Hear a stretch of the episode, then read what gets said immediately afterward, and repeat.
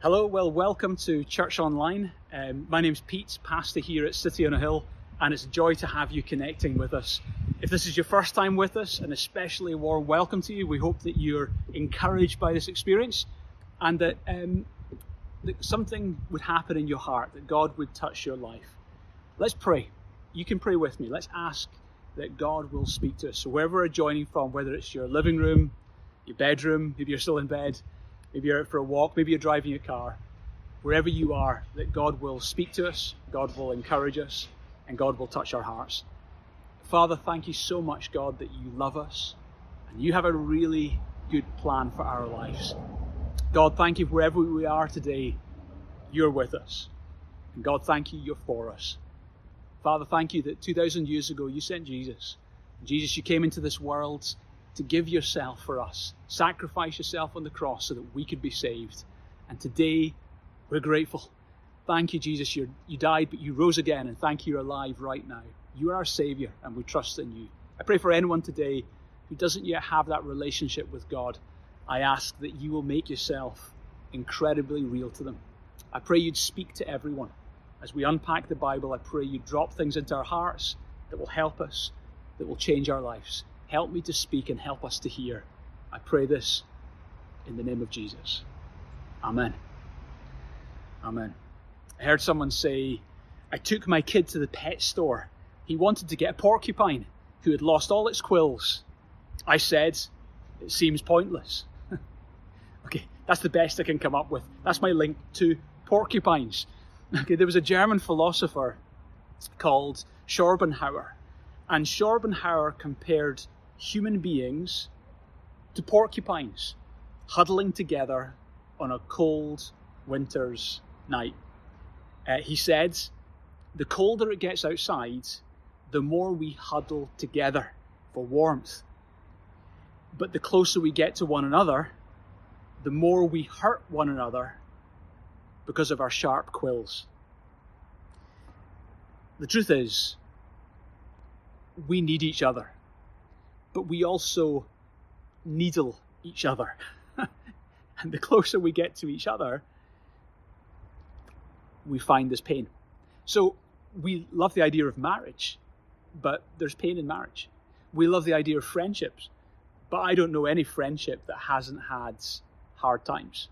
We love the idea of community or family, but with community, you get human beings. And when you get human beings, we need each other, but we we needle each other.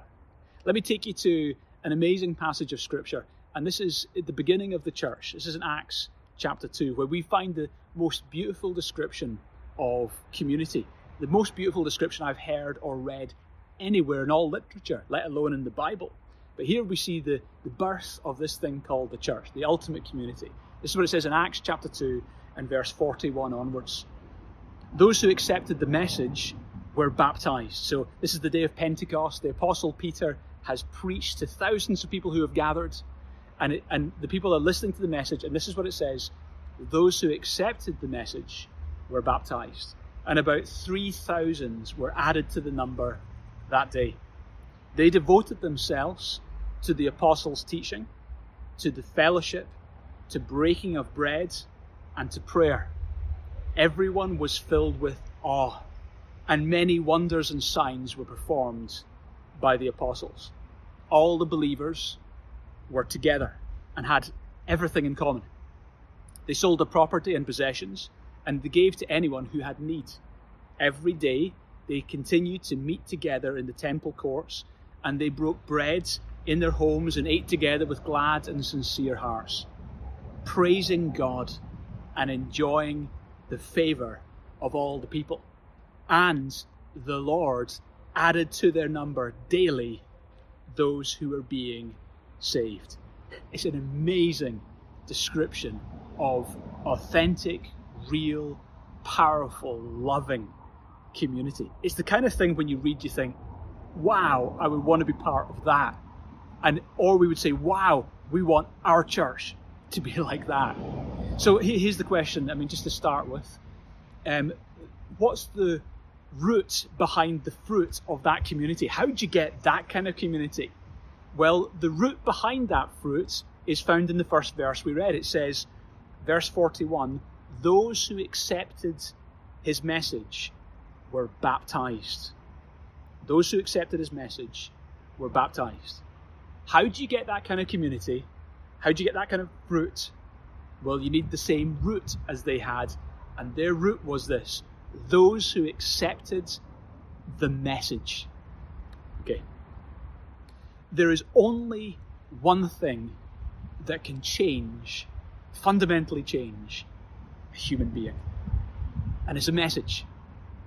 The only one thing that can cause people to literally turn over a new leaf and bring lasting change, and not just lasting change in this life, but the only thing that can bring change in this life and in eternity is a message. And the Bible has a name for that message. It's called the gospel. Okay? And it's the only message that can change your life. It's a message that's changed my life. And it is the only message that can change your life. And your life does need changed. Because the, the gospel message is very simply this that 2,000 years ago, God so loved you and me and every other human being who's ever existed that Jesus Christ came into the world. And when Jesus came, he came for one big purpose. And his purpose was to give himself for you and for me on a cross. He died for us on the cross. And he, in doing so, he paid the price for our sin, and we are sinners. He paid the price for all our sin. That sin that stopped us having relationship with God, that sin that caused us to have a barrier with God, that sin that caused us to be spiritually dead, Jesus paid the price for it on the cross. And he rose again on the third day. And that's the message. And the, and the message is this as it says in the verses, those who accepted the message. That's how transformation happened. If you accept the message of Jesus, if you say yes to that, you say, I believe you, Jesus. I believe you died for me and rose again. Forgive me for all my sins. I give my life to you. I trust you. I turn from my sins. I'm going to follow you. I'm going to get baptized. Those who accept the message, it says, we're baptized. And what baptism means is, it means they really meant it. It means it's like drawing a line in the sand. Okay, I'm going public with this. I'm burying my old life. I'm saying yes to the new life. That's how you get that kind of community. That kind of fruit comes from that kind of root. That message about Jesus' death and resurrection and a wholehearted response to that message is what changes you fundamentally. And I know some of you are watching this just now or listening to this on the podcast and saying, I want that change. Well, the good news is God hasn't changed. He can make that happen for you right now, right in your living room or wherever you're listening. God can make it happen for you. At the end of this message, I'll give you an opportunity to respond. So they responded. They trusted Jesus. And it's that change that brought about that awesome community. They all had this experience, and now they were all in this community together. And that's what church is. And as you go through the book of Acts, this is Acts chapter 2, as you go through the, the various chapters of the book of Acts, you see communities like this one described here being springing up all over the place. You see it springing up in uh, uh, Samaria, in Antioch, in Thyatira, in um, Thessalonica, in Corinth, in Ephesus, all the way to Rome. We see these churches and these communities springing up where people were just living for Jesus, radically changed, loving each other, being generous. Miracles were happening. It was the real deal. And you just look on and you think, wow, that is utopia. That is heaven on earth. That's awesome. That's an amazing community. And uh, we, we look on and we see that and we think we long for that. But, uh, and on my notes I've written a, a big B-U-T, but. Say but. okay, B-U-T. Uh, and there is a but. And you find it, if you, you flip a few pages on in Acts, now you find yourself in Acts chapter 6. And this is what it says. But, but as the believers rapidly multiplied, there were rumblings of discontent. Greek speaking believers complained about the Hebrew speaking believers, saying that the widows were being discriminated against in the daily distribution of food. So all of a sudden, into this perfect community, there's a but. There was a disruption. There was discontent. There was sin. There was prejudice going on. And we see this. And we see this in Acts chapter 6, where there was this tension emerged, and it was a it was a racial tension, quite frankly, within the church. Uh, and then as you go on a few chapters later, Acts chapter 15, You see there was theological tension emerging. And later on in Acts 15, you see there was personality differences where Paul and Barnabas went in two separate directions. It wasn't like one was right, one was wrong. It was just that they were human beings and they had different convictions. And so all of a sudden, into this perfect community, you see this humanness coming in whereby the perfect community wasn't actually perfect. in fact, maybe there is no such thing as a perfect community. There's a perfect God, and He does a perfect work in our lives, but we're still human beings, right? Um, Sam said to his friend John, You get along so well with everybody. How do you do it? John answered, It's easy. I never disagree with anyone, no matter what. And Sam said to him, he didn't, he didn't believe John, and said, That's impossible. I don't believe that. John replied, You're absolutely right. He just agreed with everyone.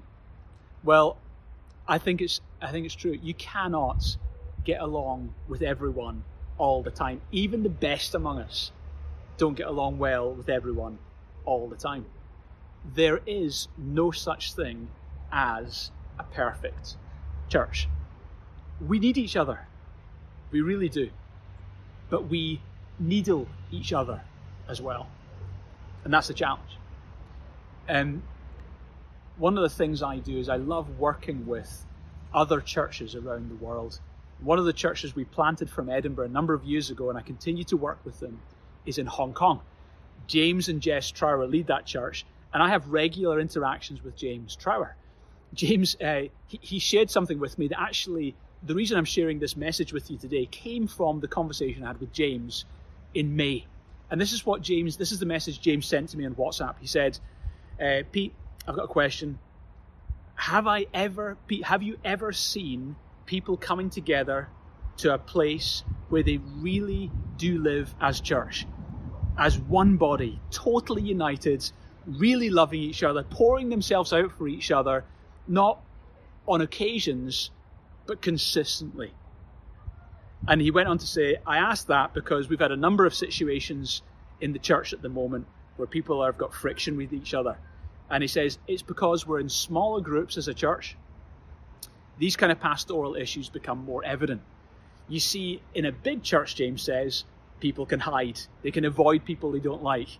But whereas here in Hong Kong, when we put people into small groups, uh, they just make up excuses and stop going because they can't get along with each other. And uh, it's, it's, actually, the church in Hong Kong is a beautiful church. They they have house churches. They have lots of house churches around Hong Kong, and then once a month they come together for a big worship service. That's how they do church over there. but, but James is saying because we're in house groups, because everyone's in close proximity, because you know in a big church you can disappear, you can avoid people you don't like. But when you're in house churches, you kind of all put together. And he asked Pete, have you ever seen an example anywhere in your journeys of a church that kind of has got it right? And you know, the answer is no. Even the ultimate church in the book of Acts is only a few chapters later when there's a but. And because when you've got human beings, you have friction. In fact, let me put it this way the closer you are to the New Testament model of church, the more friction you're going to experience. Why? Because the more you are like the early church, where you actually try and do community, when you actually try and go deeper, when you actually try and love each other like the Bible says you should love each other, the more you've got that, the more conflict and friction you will have because you're closer. And I would rather having a closer church with more friction rather than having a, a crowd that you turn up to an event and you don't really know each other. And there's no friction, but there's also no depth. And you can't have depth without friction. And if you don't have depth, you don't have true transformation in your life and in the city. So it's a price we pay for having true community.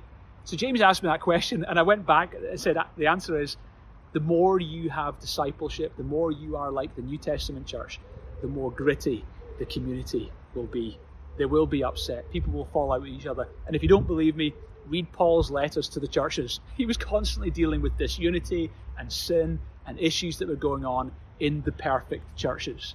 There is no such thing as a perfect church. There is a perfect God and there's imperfect people. And he puts us together and he tells us just love each other and that will sometimes be through gritted teeth. Say amen. Hey, I hope to encourage you in this message, but I just want us to have one big reality check at the start of this message. You know, in fact, let me put it this way. I think sometimes in church, there can be even more tension in church than there can even be in groups you associate with outside of the church. So, let me give you an example. Imagine you met a very overweight person, really overweight, and when you got talking to them, they were boasting about this amazing diet they're on. They're talking about they're showing you the book and they're talking about all that they're they're not eating and how they're getting through the, their new lifestyle. But in your head, you're thinking, I think that's rubbish because you're looking at the person, you're thinking, you're really, really big, you're really heavy, you're really overweight. So you're in your head, you're thinking, I think your diet's rubbish. You don't say it out loud, but you think it. But the problem you've got is you didn't see that person six months ago. If you'd seen that person six months ago, I know they're heavy just now, but they were four stone heavier six months ago. And here's the point church, the message of Jesus, attracts people who haven't got it all together. Actually, the very message itself invites imperfect people to come together. If you think you've got it sorted, if you're self sufficient and got it all together, the message of Jesus will make no sense to you.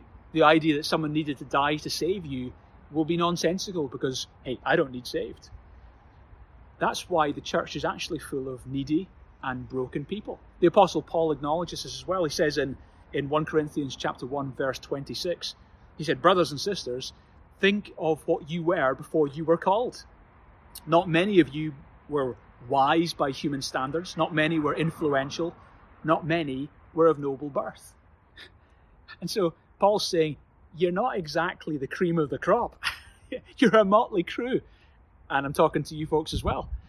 But here's the point you, go, you turn up at church and you see some people and you think, Man, you're a mess. And this is church. Uh huh, absolutely.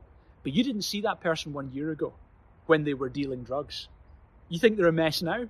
you should have seen them before. And it's very hard to compare groups in the world to groups at church because the beautiful thing about church, and it's actually the beautiful thing about Jesus, Jesus was a friend of sinners. He didn't attract the people who thought they had it all together. He attracted the people who knew they didn't have it together. So, welcome to church. So, of course, there's going to be friction because we're not perfect people. And actually, sometimes the church attracts broken people. But what I say is, bring it on. Because I thank God He welcomes broken people like you and like me. So, church, how do we respond to this thing called church? Some people say, I don't bother with church anymore. It's full of hypocrites. And you know what? I would agree. I'm a hypocrite. But quite frankly, you're also a hypocrite.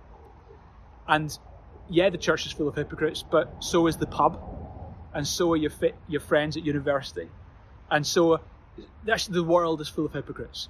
No one is perfect. Everyone, in fact, the Apostle Paul, even the great Apostle Paul says, "That which I want to do, I don't do," because human beings, we have convictions. We don't always live up to our convictions. Yeah, if you look at people, you're going to be discouraged, but if you look at God, you will not be disillusioned at all.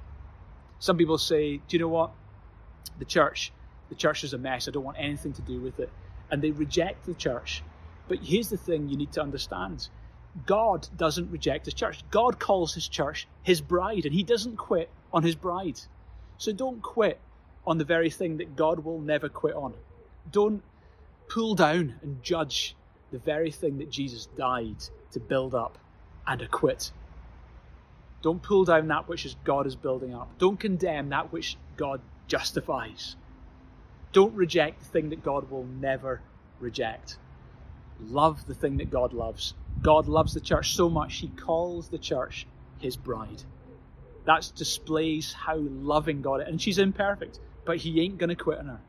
You know, to say, and I've heard people say this oh, I'm a Christian, I love Jesus, I just don't like the church. that would be like, imagine you husband saying to your wife, honey, I like your head, I just don't like your body okay, that's not going to go down very well. That's really not going to go down very well. But to say to Jesus, Jesus, I like you, I just don't like the body, that's exactly how it's going to go down. You can't separate the church from Jesus. If you love Jesus, you're going to love the church. And if you don't love the church, I really question whether you actually love Jesus. Because if you love Jesus, you will love what he loves. And he loves his church. So love his church. Love this imperfect thing. Love this hypocritical thing. Love this broken thing called the local church. And throw your weight behind it and give yourself to it. Have a high view of church. Uh, listen to how Jesus spoke about the church when he called the Apostle Paul. It says in Acts chapter 9, verse 4 Saul, Saul, Jesus said to Paul, Why are you persecuting me? Jesus was saying to Saul, who was a persecutor of Christians, He's saying, Why are you persecuting me? And yet Saul was persecuting the church. But here's the point if you persecute the church, you persecute Jesus. If you hurt the church, you're hurting Jesus. Now, conversely, listen to what Jesus said in his parable, the parable of the sheep and goats. At the final judgment, he said it's recorded in Matthew 25, verse 40. It says, The king will say to them, Truly I say to you, to the extent that you did this for one of these brothers of mine, even to the least of them, you did it to me. And he's talking about how, see, when you cared for that person who was sick, you did it to Jesus. See, when you cared for that person who was in prison, you did it to Jesus. When you cared for that person who was lonely or a stranger, you did it to Jesus. Jesus saying, whatever you did to the least of them, you did it to me. In other words, here's the point. If you love the church, you love Jesus. So if you hurt the church, you're hurting Jesus. But you love the church, you're loving Jesus. That's how personally Jesus takes the way you treat the church. So see when someone's in hospital, don't wait for one of the pastors to go visit them. You visit them. You're the church. Love people. Let's, let's get really radical with this. Let's love each other. Let's meet each other's needs. Let's be like that community. Even though we're not perfect, let's have a high view of this thing called the church. So it's your choice. You're either going to love it or you're going to become bitter and say, oh, they're hypocrites. But you're failing to recognize the fact that you're a hypocrite. Tearfund in 2007 did a survey of the UK, and they discovered in the survey that the, the number of de-churched people to church people, now de-church, what they describe as de-church, are people who say they've got a relationship with God, but they no longer go to church. The number of de-churched people to church people, the ratio is two to one. So for every one person in church, there are two people who don't go to church anymore. And that's heartbreaking. And these are people who think they can do the Jesus thing without Jesus' body. But that's a contradiction. You can't do the Jesus thing without the church thing. That's part of the journey God has got you on, and it's hugely important. I love what Bono, who's a Christian, Bono, the lead singer of U2, he said this Christians are very hard to tolerate. I don't know how Jesus does it, and I'm one of them. and I would say amen to that, so am I. So we need each other. We really do. But we also needle each other. Our problem is, as human beings, we're not perfect. People say, oh, I, I love Jesus, but don't like church, don't go to church. And you know what? Technically, you can be a Christian without church. Technically. You can trust Jesus, you can pray that prayer, you can be baptized, and you don't go to church. Technically, you can be a Christian without church. But here's the important thing you need to hear you can't live the Christian life without the local church.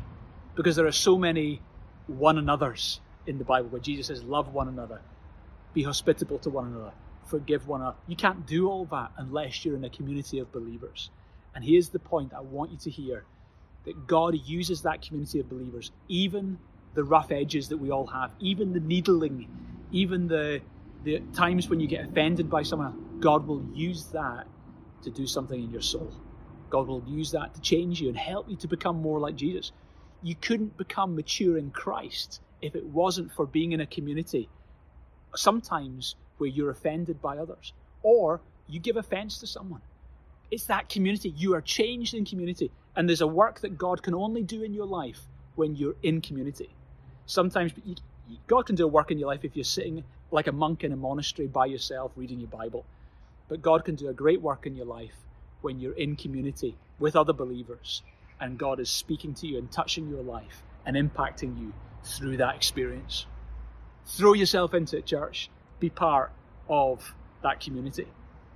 Do you know, the way I see it is um, if you ever seen a, a tree that's been cut down, you've got these beautiful rings in the tree, and each ring represents a year of the tree's life. And when you count the number of rings, you count the number of years the tree is old. And what you see is the distance between the rings tells you a lot about that year. If the distance between the rings is bigger, it means that the, the tree grew really well in that year. For example, there was lots of rain and there was lots of sunlight and it was in good soil. Or if you have a, a, a year where the rings are really close together, it didn't grow very well that year. It might have been there was a drought. It might have been different circumstances happened and it negatively affected it. And this is like our lives. Do you know, you go through your life, you look back and say, do you know what, that was the year when my marriage went through a real big difficulty. But I kept walking with Jesus. I kept connecting with church, kept loving my wife. I came through it. I kept connected to church. And then you, you see that, well, that was the year when I was really offended at church. One of the church leaders really upset me, but I didn't quit. Even though it wasn't nice, I didn't quit. That was the year where someone in church challenged me and I didn't like the challenge. And I thought, I'm out of here. But you didn't. You stayed. You, you, you remained. That was a very tight year, that one really tough. But then that year there, that was the year where God broke through and three of your friends that you've been praying for for 10 years became Christians. And then the next year there, that was the year when your ministry and the thing that God had called you to went to a whole new level all of a sudden. But here's the point you wouldn't have got to those years if you'd quitted in the earlier years. And there might be years that are easier and the situations you go through. But if you can just hang on in there, like Jesus, Jesus commits himself to the bride, to the church, doesn't quit on it. If you can walk with the church, stay committed to the church, throw yourself into community, be part of the community, love each other, get to know each other, go through the various seasons, then you will not be stinted in your growth. And yes, there will be some years that will be harder than others, but the fruit will be long lasting and your life will bring glory to God. It's a great example, great illustration of exactly how God wants to work in our lives. So, how do you keep heart in a local church? Well, like in marriage, you know, at the early stages of a marriage, people talk about that honeymoon season. Literally, you go on honeymoon, but those first couple of years, it's like you're you, you're still in honeymoon in your heart. The passion is there, the excitement is there, and that's the early stage of marriage. And then after the first couple of years, every married couple will tell you you've got to then work at the marriage. It doesn't just automatically happen. You've got to consciously make the love and the passion stay alive. And that's good. That's what love does. Love isn't just an emotion, it's a decision, it's a conviction. And it's a beautiful and awesome thing, and it gets deeper and stronger as time passes. So also was the case in the early church. So let's go back to the passage we read at the beginning. It says in Acts 2:41 and 42, those who accepted the message were baptized, and about 3,000 were added to the number that day. And they devoted themselves to the apostles' teaching to fellowship, to the breaking of bread, and to prayer. Here we see that the, the church didn't just have a conversion experience, but they had ongoing rhythms that built backbone and strength into their experience as a church. I just want to focus in on a couple of them. The first one is they devoted themselves to fellowship. Say that word fellowship. Now, the word fellowship, uh, obviously, the New Testament was written in Greek, and the Greek word there is koinonia. Koinonia. And koinonia literally means something you share, something shared in common. Okay, let me give you an example. Uh, back in 2013, ABC News did a report. Uh, a drug dealer's house had been raided.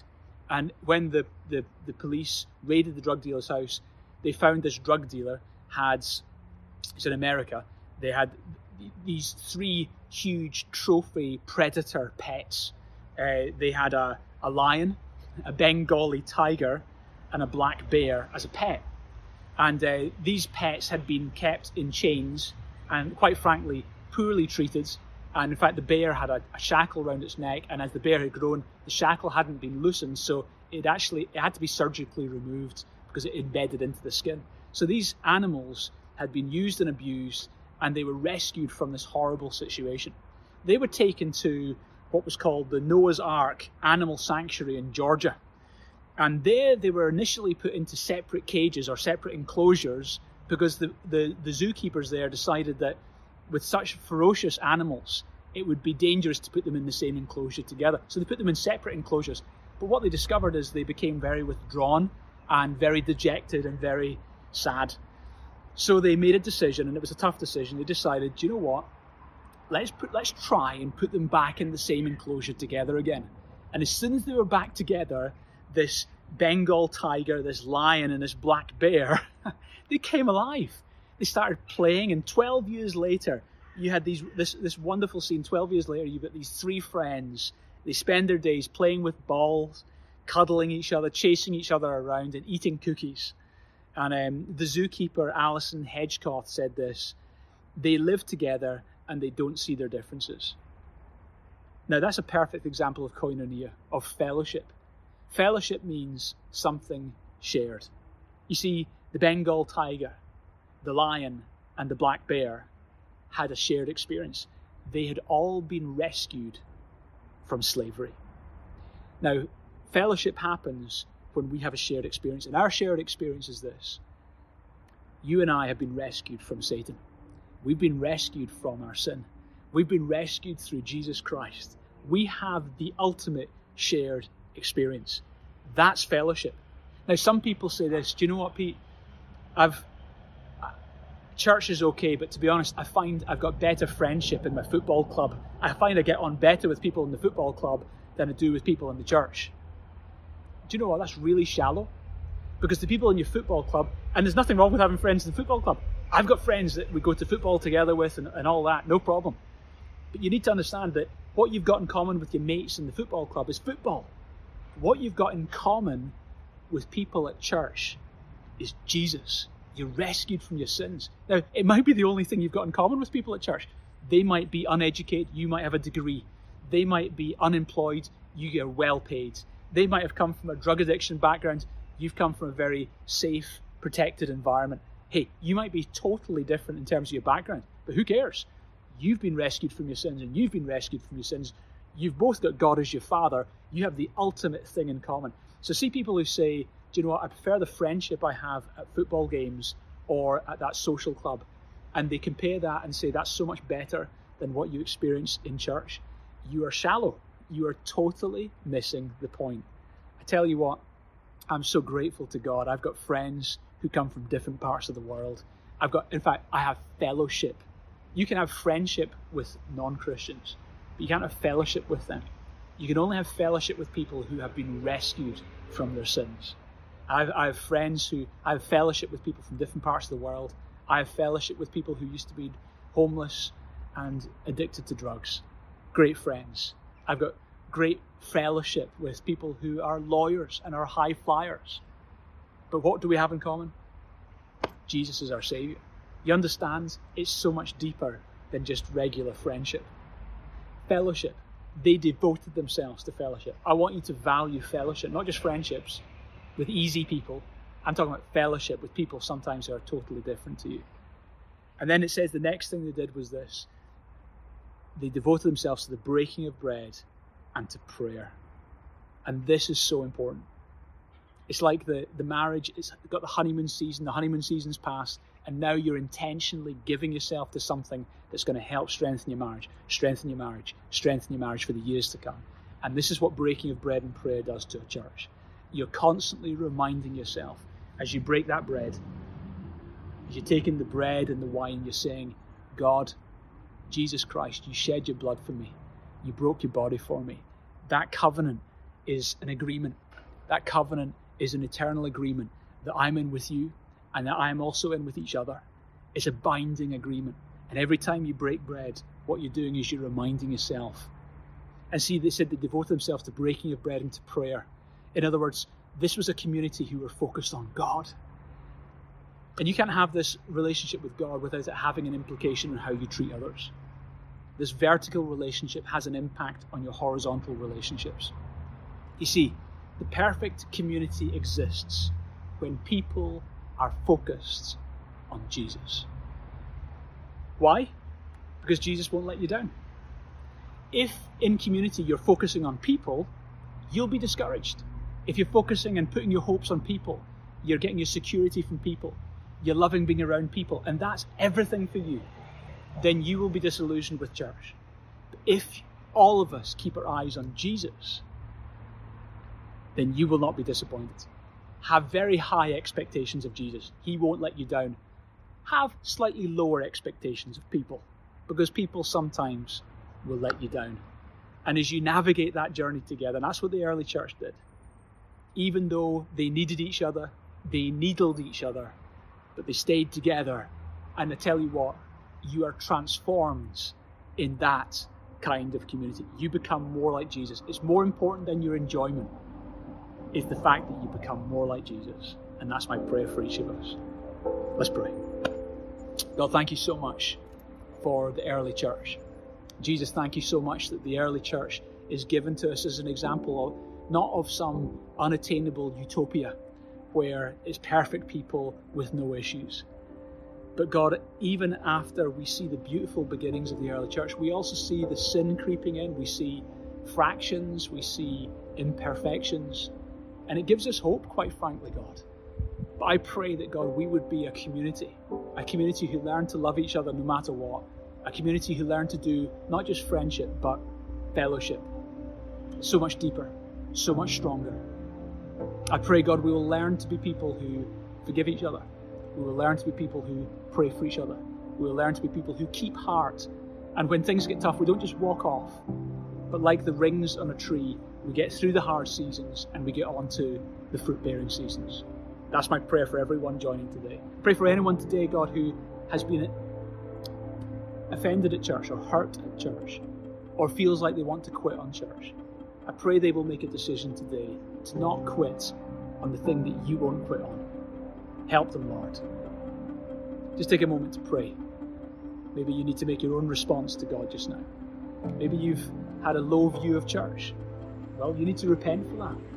Make a choice to pray blessing on the church, love the church, honour the church, be at church, connect with church, make a fresh commitment to not just attending church, but make a fresh commitment to being the church. Maybe you just come on a Sunday, or maybe you just connect with church online, but maybe you're not part of a small group. And I understand by being part of a small group, you might be offended by people. You might be around people you don't feel comfortable with. I get it. But that's the whole point. Maybe in, in God's presence, you say, make a commitment. Okay, God, I'm going to get part of a small group. I want to be transformed to become more like Jesus in a small group environment.